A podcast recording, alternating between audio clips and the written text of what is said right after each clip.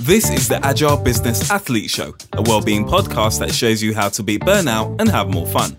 In each episode, Leanne will be joined by special guests who will share their secrets of how they stay healthy and energized and the simple steps they take to prioritize good health. And if they can do it, so can you. And now over to your host, Leanne Spencer. So, my guest this week is someone I've known a long time, actually. His name is Steve Shove. He's a survival instructor, an author, performance coach, a business owner, and a lover of and advocate for nature. And we've connected, I would say, twice really. We met in the city 15 years ago or so um, when we both worked for the same company. We now both share that love of nature, um, we, I guess, experience it slightly different ways. Steve, firstly, welcome to the show. It's great to have you. Thanks, Leanne. It's, it's really nice to be here. So, at what point in your city career did you decide that enough was enough? Um, I don't want to put words in your mouth, but perhaps you just thought you weren't living to your values, or there was a another way that you could be living life to get all the marrow out of uh, out of it, as it were. What point was that for you? And tell us a little bit of a story about how you made that transition from city to what you do now. No, absolutely, yeah. So it was a pivotal moment in, in my life for, for, for sure. And uh, I hope that's helped a lot of other people subsequently yeah, with the work I do. But yeah, so back in the city, um, as you know, Leanne, I ran um, uh, the European division of a software and information company. Um, loved it, absolutely loved it to bits. Um, and it was a time during the, uh, the previous uh, financial crash, and we were doing some really fantastic work turning things around. But I saw around me a lot of people that were really burning out. Um, uh, one or two people didn't come out of it, shall we say, and that prompted me to think, do you know what? Um, this is a very, very stressful situation for a lot of people. And I saw so many people working in jobs um, because of fear fear of not having an income, fear of change, fear of how am I going to pay my mortgage or my, my children's school fees, for example. And for me personally, to de stress, I uh, started to train for fun as a survival instructor, bushcraft and survival instructor. So uh, once a month, I'd go out uh, for several days into the wilderness. And I know you've done similar stuff subsequently, and so you know just how what a thrill that is. Um, I have. Is that something you'd always wanted to do? Well, since I was a small boy, uh, back in the day, before health and safety, I would leave my house at, at the age of five or six years old and not be seen again until 7 p.m. from breakfast time to the shout of my mum, You're late for tea. And where I'd been, was in the woods building fires and camps and making spears and trying to catch animals and all sorts of things. Didn't catch anything, but had fun, fun trying. So I've always had that in me, this thrill of, of being in an adventure situation in, in the wild. Um, one morning, uh, I think it was an October morning, certainly a winter month, I'd slept out under a shelter I'd made, sleet and snow, really awful. And um, as I was going to my campfire, I thought, you know what? To survive and thrive out here in the wild is just like surviving and thriving in the city and in life. And uh, there was the idea of, of, um, of creating a, a, methodology or an approach that could actually maybe positively impact lives in an inspiring way. So, cut a long story short, um, I didn't particularly agree with a few things that, that, I was being asked to do. And I thought, I don't have to live like this anymore. I'm going to, uh, to make a change. So, partway across London Bridge, I sent an email that I knew would change my career situation, shall we say. And surely enough, by the time I got to the other side, the response came. And therefore, my three month transition to, uh, to a new life began. So, it was very much a conscious decision to press that button. I remember the butterflies. I looked back at the city of London just as I'd stepped onto the bridge. I thought, am I going to do this? And I thought, I'm not going to live in fear. I'm not going to live in a way that I'm not happy with to values that maybe I don't entirely agree with. And I'm not criticizing anyone here. For me personally, it's time for a change. So um, three, three months later, absolutely wonderful. I'm finding myself in some gorgeous bluebell woods. Instead of an office, um, beautiful city office, um, instead of that, I had a gorgeous large teepee in a bluebell wood. Instead of my, my briefcase, um, I had my bushcraft knife. And instead of my, uh, my suit, um, I was dressed like a man of the woods. And a few weeks after that, my old team came down. A numbers, number of my old team came down for their first team day out in the woods in nature, where I started to put into practice with my, my former colleagues um, this new methodology, all about surviving and thriving, and just you know using nature and lessons from nature and lessons from people who've lived in nature since the dawn of time and applying it to their lives. So hopefully that's not too long an explanation, but um, it's certainly a pivotal moment there. It's really interesting, isn't it? I mean, not all of us can be what we wanted to be as children in our adult lives. You know, hardly any of us are going to make it as a ballerina or an astronaut, let's face it. But there's a quote from a Milan Kundera book, which is The Unbearable Lightness of Being. And it's life is the something along the lines of life is the search for the halves of ourselves we have lost. That's not exactly mm. it, but it's close to it. And I always used to think that that related to another person.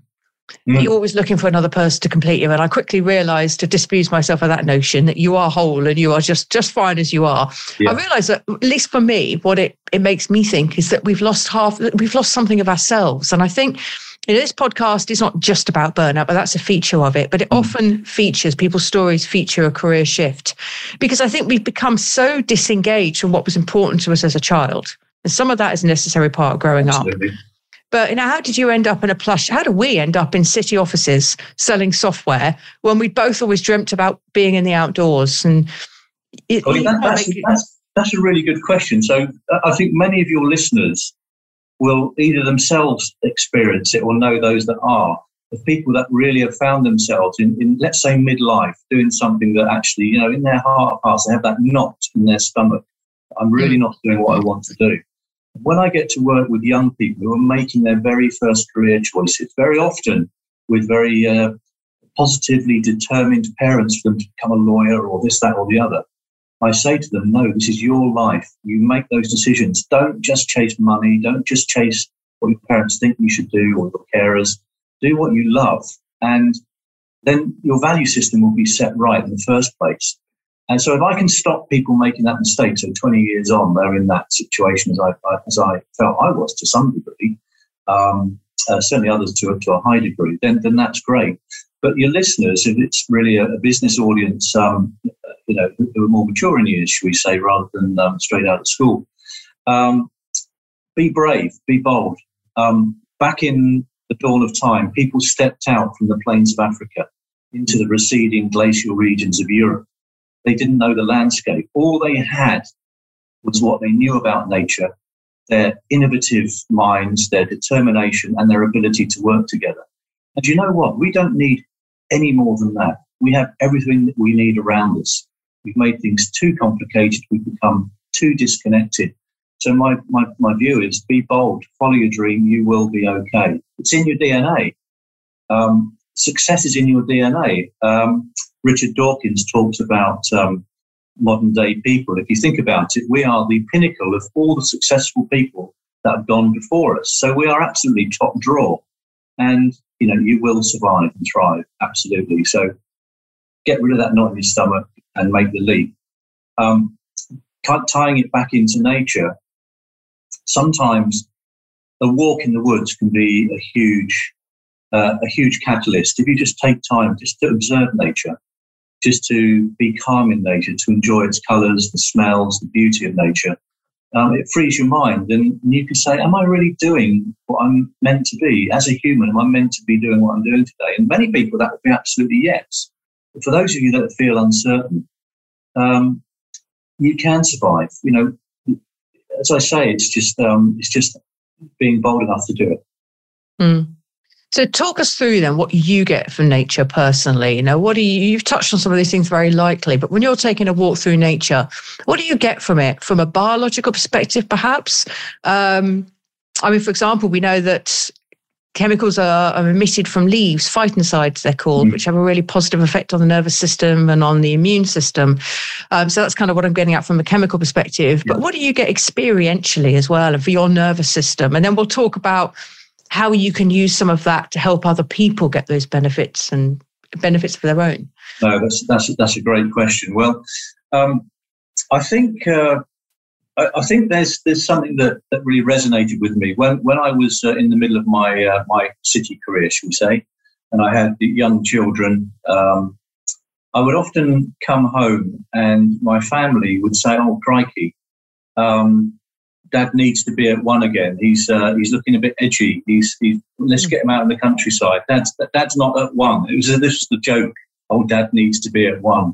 At one with nature is to finish the sentence, and it was like you know he's clearly in a grumpy mood. He's a bit tired. You know, not really personally want to be around. Um, so a quick walk with the family out in the woods or along a riverbank or something would would would sometime it would somehow reset me.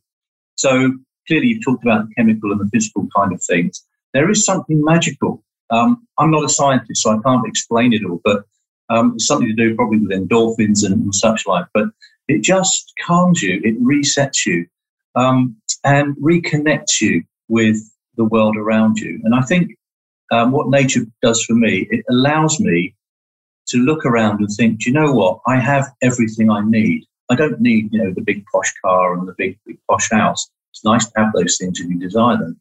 But actually, you, you need very little to live um, and to live well and to live happily.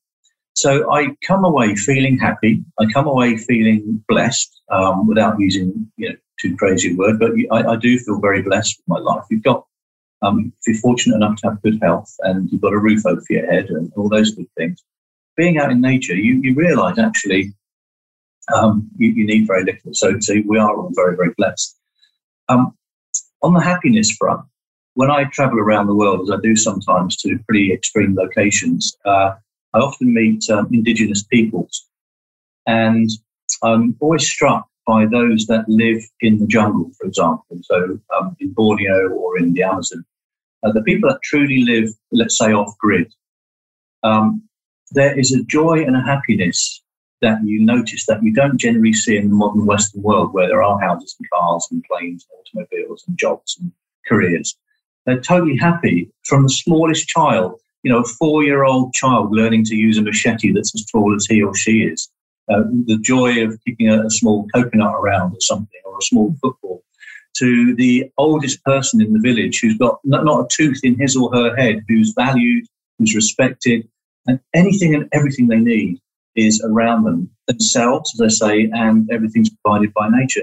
There's a peace and a happiness that you just don't get when you are in the modern world. So for me, that's nature, absolutely nature, at its most um, powerful when you see the same people become modernized and they're maybe because of um, uh, maybe because of industry t- chopping down the, the forest, for example, the palm oil industry is a case in point, people are displaced and they're put in, in these, these so-called um, uh, housing units and, and, villages.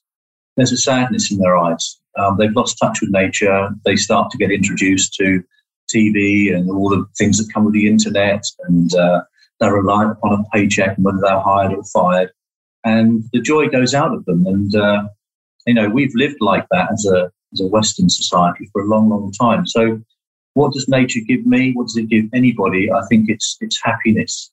It's a sense of, of being things are right, and um, uh, and a sense of peace. I hope that answers your question adequately, Leah. Of course. I mean, it's, it's your truth, it's your experience. I mean, listeners won't be able to see this, but, but Steve, you will. I've got a tattoo on my right wrist. Oh, yeah. Which is uh, two leaves, which is heavily shaded, and two hands, which are lightly shaded, sort of holding those leaves. And that is to me, firstly, the symbiotic nature of human beings with nature.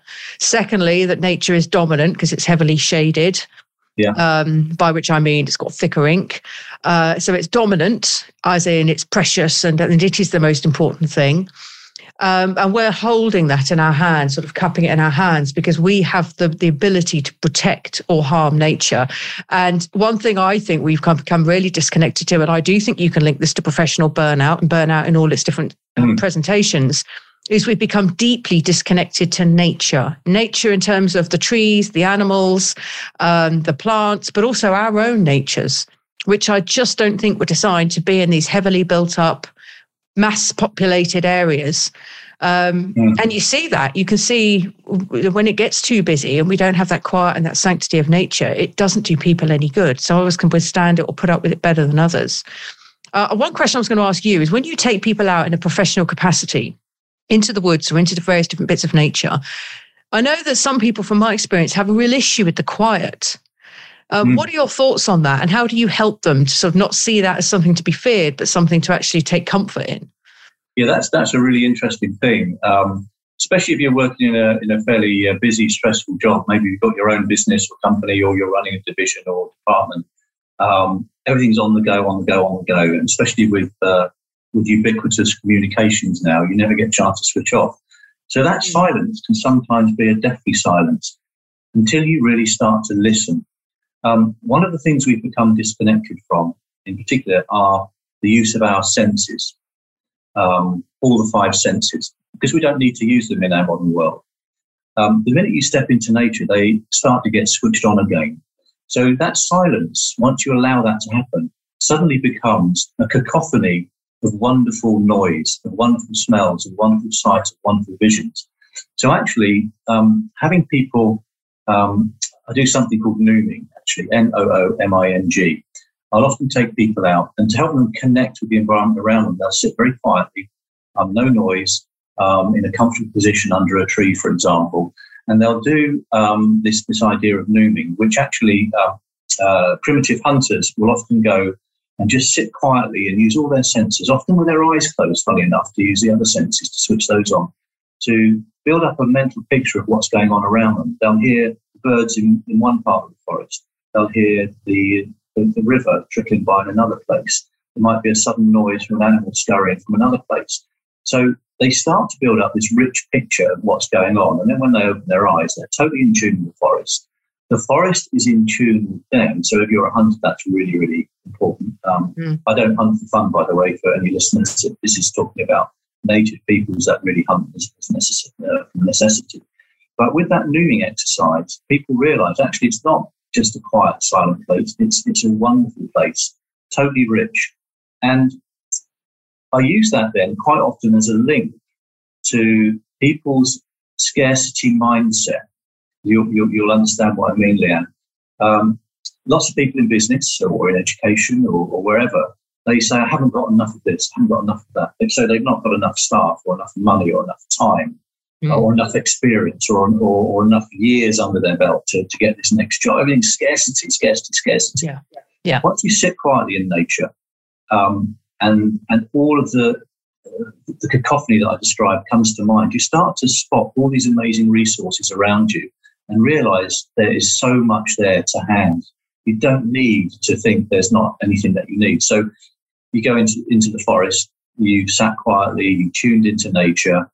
Um, you're spotting all these amazing things from which you could get, make shelter, find food, medicine, clothing, ways to navigate, um, all kinds of things. And there's a great link then back to people's personal lives and back to their business lives where we say, okay, so how are you viewing your world, your environment? Is it one of abundance or one of scarcity?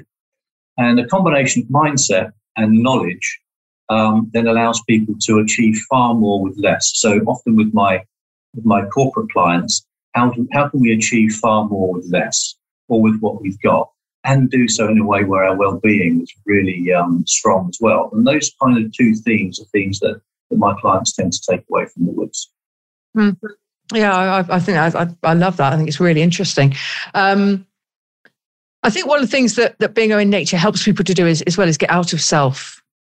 Mm. So you've kind of been talking about that there. You know, well, actually, you're talking about connecting to some of their challenges in the, I'm going to say the outside world. Yeah, yeah. Um, but I think also, I mean, what I love to do is just get out of self, just daydream, just look around and not not think about some of the challenges that I might be facing. Sometimes I find walking in nature helps me to problem solve, and sometimes I just want to get out of self.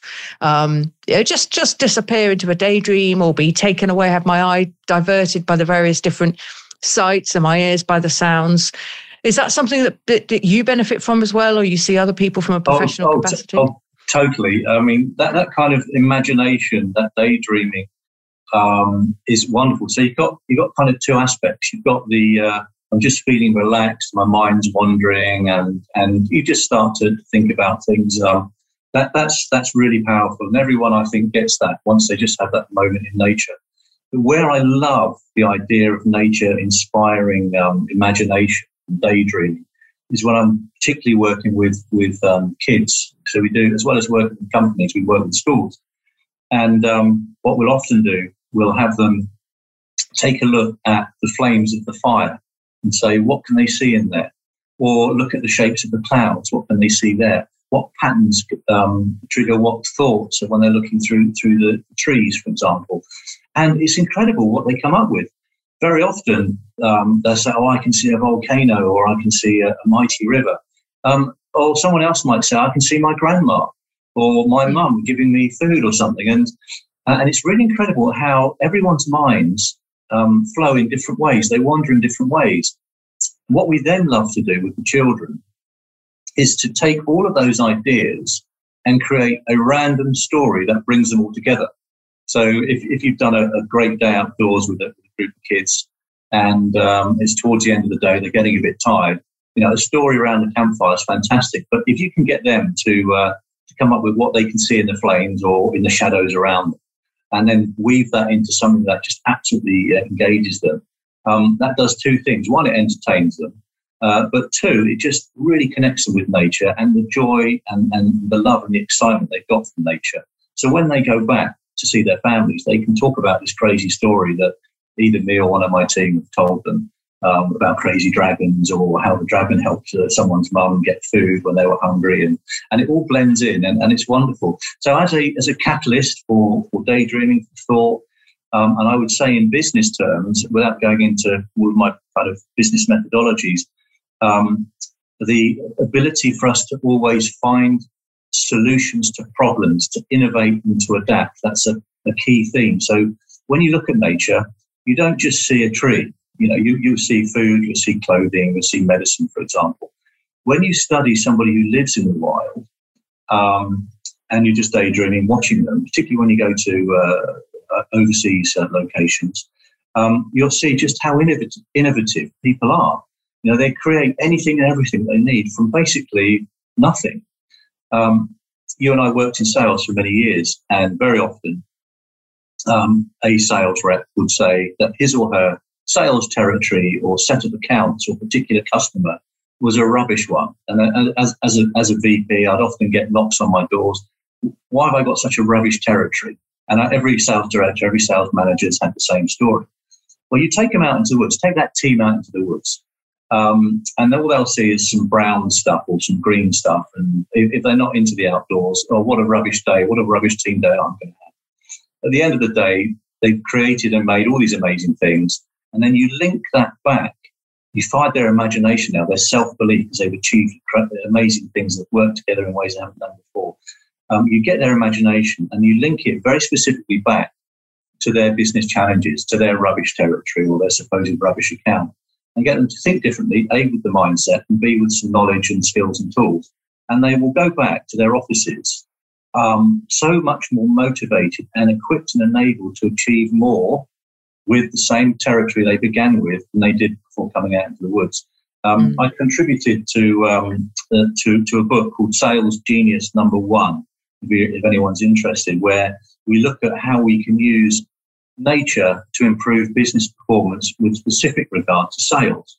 But it applies to anything and everything in life, any business function, every business function, but also anything to do with your life, whether it's relationships, um, whether it's um, physical well-being, mental well-being, whether it's communication.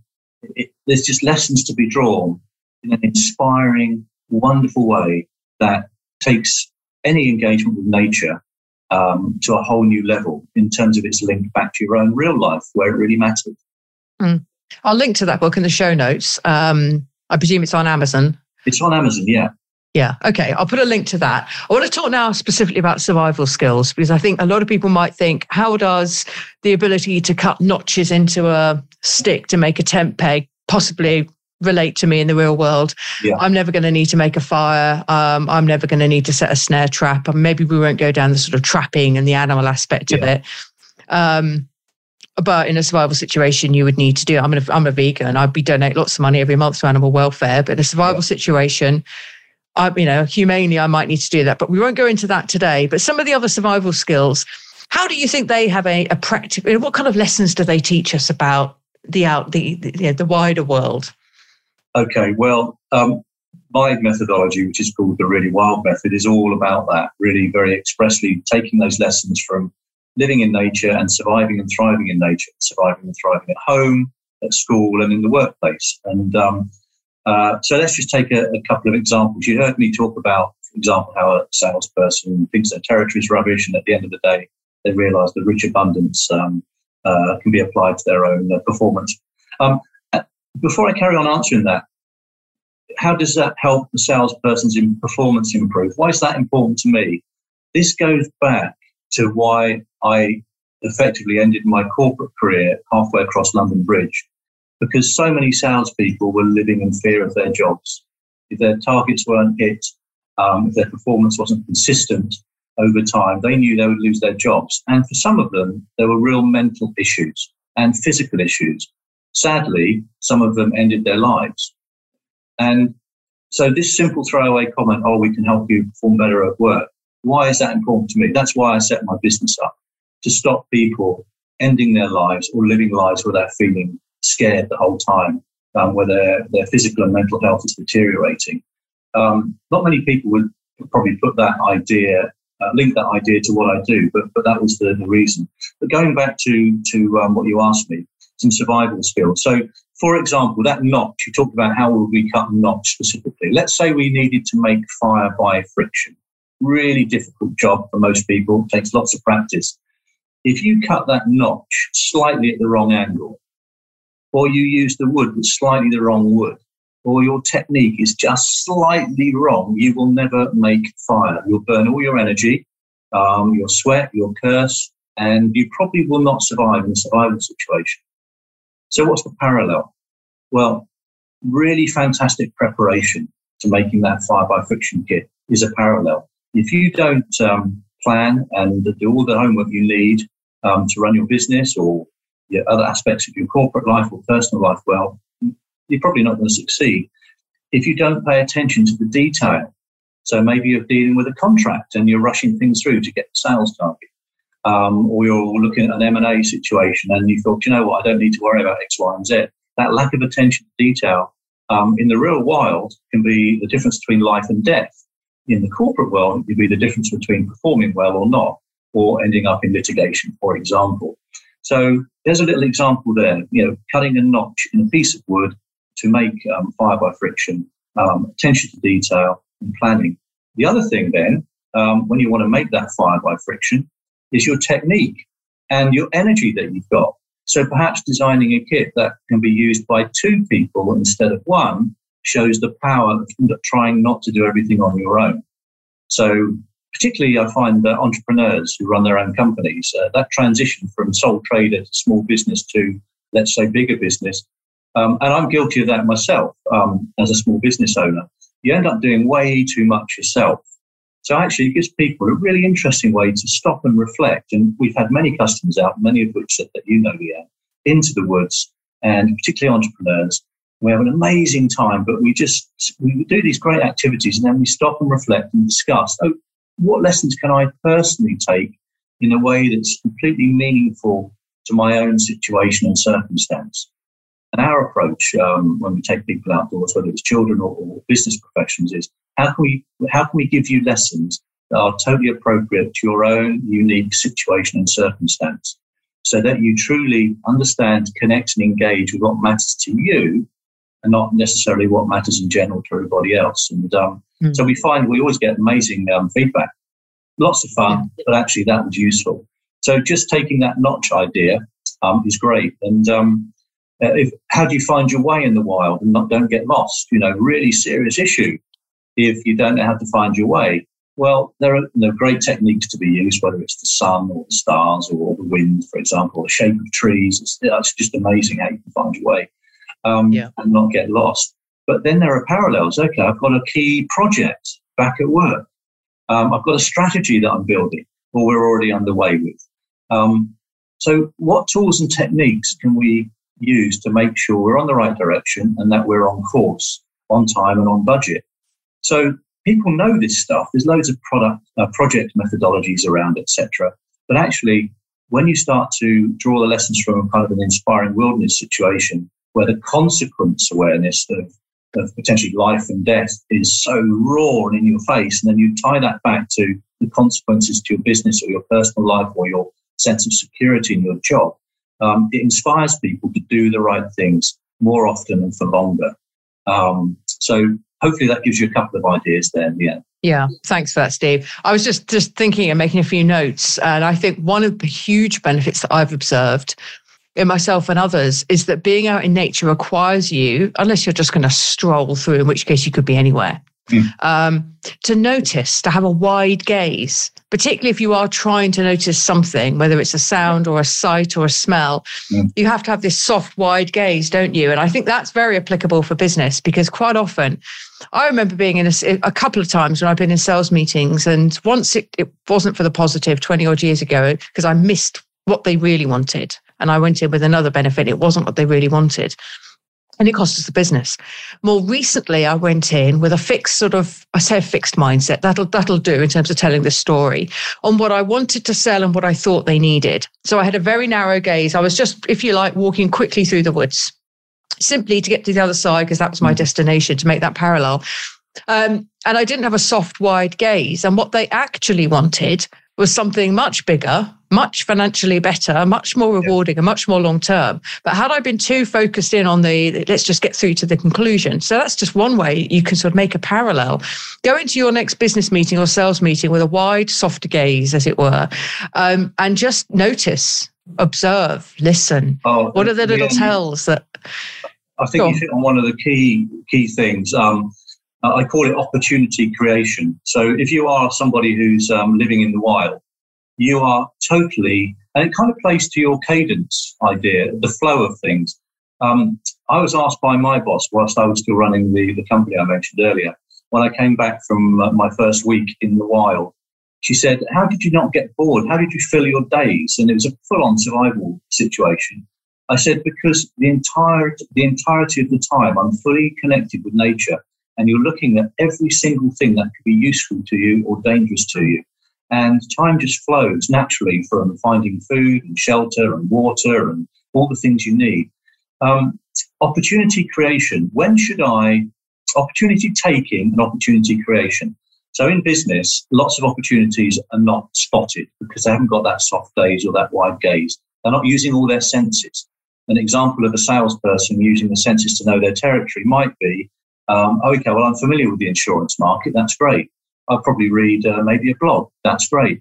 But are you really connected and engaged with people? Are you contributing? Are you going to meet people? Are you um, uh, spreading your, your yourself as, as widely as you can? Um, so there's a parallel there. So spotting opportunities uh, and taking them. If I if I see a parallel, if I see something that's useful for me to make fire, when should I grab that? The answer is, is when I see it. You think, oh, I might be carrying that around for a while. Well, grab it whilst you can, because you know what? It might not be there when you need it, when the sun goes down to make the fire.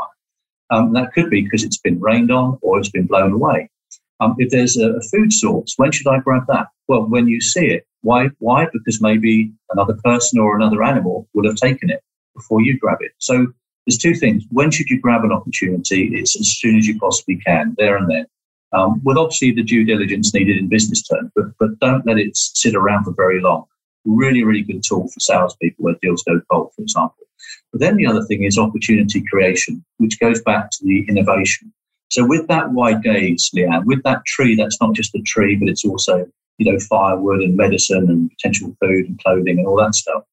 You then use that innovative approach we talked about to combine it with something else. And suddenly you've created, um, I don't know, a signal fire platform that's going to work come what may, should a helicopter come overhead. You, you've just made that opportunity, you've created an opportunity to be rescued by just looking at something that looked a bit rubbish, for example. Um, uh, it might be that you've uh, created something uh, that will help you navigate. So a simple portable sun compass. So you saw a twig on the ground, um, you've got a knife with you, um, you're thinking, oh, if I put a stick in the ground, I can tell where I'm going. But how would I do that um, on the run? Uh, like the uh, people who are on horseback on the Mongolian plains, how do they find their way? Well, they, they don't put a stick in the ground and wait several minutes every time. They make a mini version. And how did they make it? Well, they made some twine from some bark. They made a platform to replicate the ground from a piece of wood. They put a stick in the ground and they were always, always observing, always learning. So you know, when, when this arrow, when this shadow's in one direction, it means that's south. When it's in another place at a certain time of day, it means it's north. This, that, and the other. And um, so, you know, your your wide gaze thing, I think, really leads into that. You know, the opportunities are out there. You should grab them when you can and be as creative as you can to create mm. new opportunities. Yeah. Um, you know, whether it's through partnerships or, or whatever, through changing your products, blending products and ideas. It's just so inspiring. I get so enthusiastic, but uh, I've gone on way too long on that one. Yeah. Not at all, but I think it's I think it's deeper than that as well. Though it changes how you feel about yourself. So when I got into survival, I also for a short period started helping out with a, a friend's building company some while ago, mm. doing labouring and learning some building skills. And as a result of that, plus the survival skills that I've learned over the years, I, you feel a lot more resourceful. Your ability to be creative, your your feelings of empowerment and capability um, are huge. You know, part of that innovation idea is that you, you, kind of innovate on your own understanding of what you can achieve. Yeah, yeah. And I think that's massive as well. And plus, you get this reconnection opportunity that comes to some easier than it does to others of being out in nature and and, and almost back to basics, really. Uh, and I, I think the very go on. Sorry, no, I, I completely agree. I, I, remember when I first knew I could make fire just using stuff from the woods, you know, using fire by friction. Um, you, it's blood, sweat, and tears, as, as you will know. Yes. Um, but once you know you can actually source the stuff yourself and make it and actually make the fire, that gives you that confidence that, do you know what, wherever you put me on the planet, unless it's in the Arctic, yeah. which I might need a fire steel, um, you know what, I'm going to be okay. Because if you've got fire, you can pretty much do anything. Yeah. And uh, you're totally right, Leanne. And, um, you know, Tony Robbins does the walking on, on fire or walking I remember when you did that. I remember when you came yeah, back to the office and said, I've had the most extraordinary weekend. I was a nightmare for a few weeks. I felt so empowered uh, yeah. that, I, that I'd done that. But actually, going into nature and um, achieving these things, and uh, it builds your resilience, builds your confidence and self belief. Yeah. And you cannot put a price on that. It's just so wonderful. No, it's extraordinary. Let's spend the last few minutes talking about uh, a little bit about you and how you use some of these skills. So it's the Agile Business Athlete Show. You've mentioned the cadence, which is predict, prepare, perform, recover. Predict what's coming up in your professional, your personal life. Prepare for it by doubling down on your nature time, your sleep, your hydration, your ch- time with family, whatever it is. Go out and do that thing, you know, earn that promotion or help that child into their secondary school and then recover how do you have anything coming up that kind of fits that model for you? You know, have you got any big events coming up where you've had you have doubled down on your well-being, uh, or how would that? You know, I don't want you to retrofit or try and fit, but how how do you apply some of those those concepts to your life? Well, it's it's really interesting because the um, uh, the, the we've got a lot of parallels in our approaches. Um, one of the final pieces of, of a methodology um, of the methodology I, I use and have developed, um, at the end of it is to nurture, nourish, and next. Um, and the nurturing thing is to whatever you've achieved, whether it's personal health, well-being, or business situation, you want to nurture that so it keeps um, going. Um, to uh, and to protect it. To nourish it is to, to, is to help it grow, and then next is to find you know the next great thing, so that um, you're always progressing. Um, in terms of, uh, so I very much agree with with with, with, the, with the cadence approach. It's, a, it's definitely a flow. Um, and the earlier parts that you mentioned as well, that there are similar parallels. So how am I using that right now? Well, I've got um, uh, a number of clients that um, come to me for some coaching and mentoring, um, very often about their businesses. Um, and we'll often do that out in the woods, um, either on a one-to-one basis or a small team basis. And um, that just gives us a chance to talk very specifically about situations that they face and challenge, uh, and challenge them, um, but also to draw those parallels in a nice, relaxed way as we observe nature around us and talk about um, you know, our capability to, to achieve and overcome. Um, so I've got a number of those things coming up. This time of year, lots more people want to be outdoors than, let's say, in the middle mm. of winter, albeit I encourage everyone to come out midwinter with us because that's just awesome. Yeah. Um, and then, um, just funnily enough, this morning, um, I've uh, secured a piece of business where there are 30 individuals that um, uh, just signed up for one day um, each uh, each week over six weeks um, to overcome a whole host of um, uh, behavioural and well-being challenges uh, and communication slash team challenges. Um, so we're putting together this program which will um, get them outdoors, say once a week over six weeks, where we'll link all of those things back um, to the uh, the flow of how they work together um, as individuals and as teams. Brilliant. And what about you personally? If you've got anything coming up where you're having to think, you know what, that's going to require a lot of energy reserves. I'm going to sleep a little bit more. Or put, yeah. put it, let's, let's ask another question actually. What are your non negotiables for your own well being? Do you have one, two, three things that you you always do? They're non negotiable. Yeah, no, that's really well. good. I've, I've never been asked that question before, but I'm going to do my best to to answer that. My my non non negotiables are that I want to live life on my own terms with a good set of values, um, and I also want the time to reflect on am I on track? Am I living that life? And that's where time in nature is really, really personally important to me. So uh, making sure I've got that time to reflect, to think, um, to to benefit from from the fresh air, from the exercise, and from the clear thinking that, that nature brings. And so that's one thing. Um, Just on thing, that, do, yeah. do you have a? Is there a day a week where it doesn't matter what day it is, but one day a week I get into nature, or is it one day a fortnight, or is it just a short walk on the way to the office, or how do you make that actually translate that into an action? Right. Well, that's actually very good. I think I need to improve on that, Leanne. In all honesty, um, I don't. I, I, I, tend to be a fairly free-flowing individual when it comes to, to those kinds of things. Right. My work gets me outdoors a lot anyway, but I would yeah. say, kind of by default, at least once a week, I am out in nature, whether I'm working or not. So whilst I've not sort, sort of said to myself, I must do that every week, I think just because the way I live my life, that's just a natural thing. Um, so I guess yeah. So at least once a week, I'm doing that, and and um, being um, a person who's running his own businesses, it does give me the flexibility to do it when when I want to. So um, I think if you're a leader, and either for yourself or for your teams, uh, it's important to give that flexibility. So if somebody really says, you know what, I could benefit from some downtime, whether it's just going out for a walk um, in the local park if you're in the, in the, in the town or city, or whether it's you want a day or a half day without potentially much notice. If, it's at all achievable, I would encourage leaders to allow their staff and, and their colleagues to do that because I do feel that they will come back so much more refreshed um, and um, able to perform.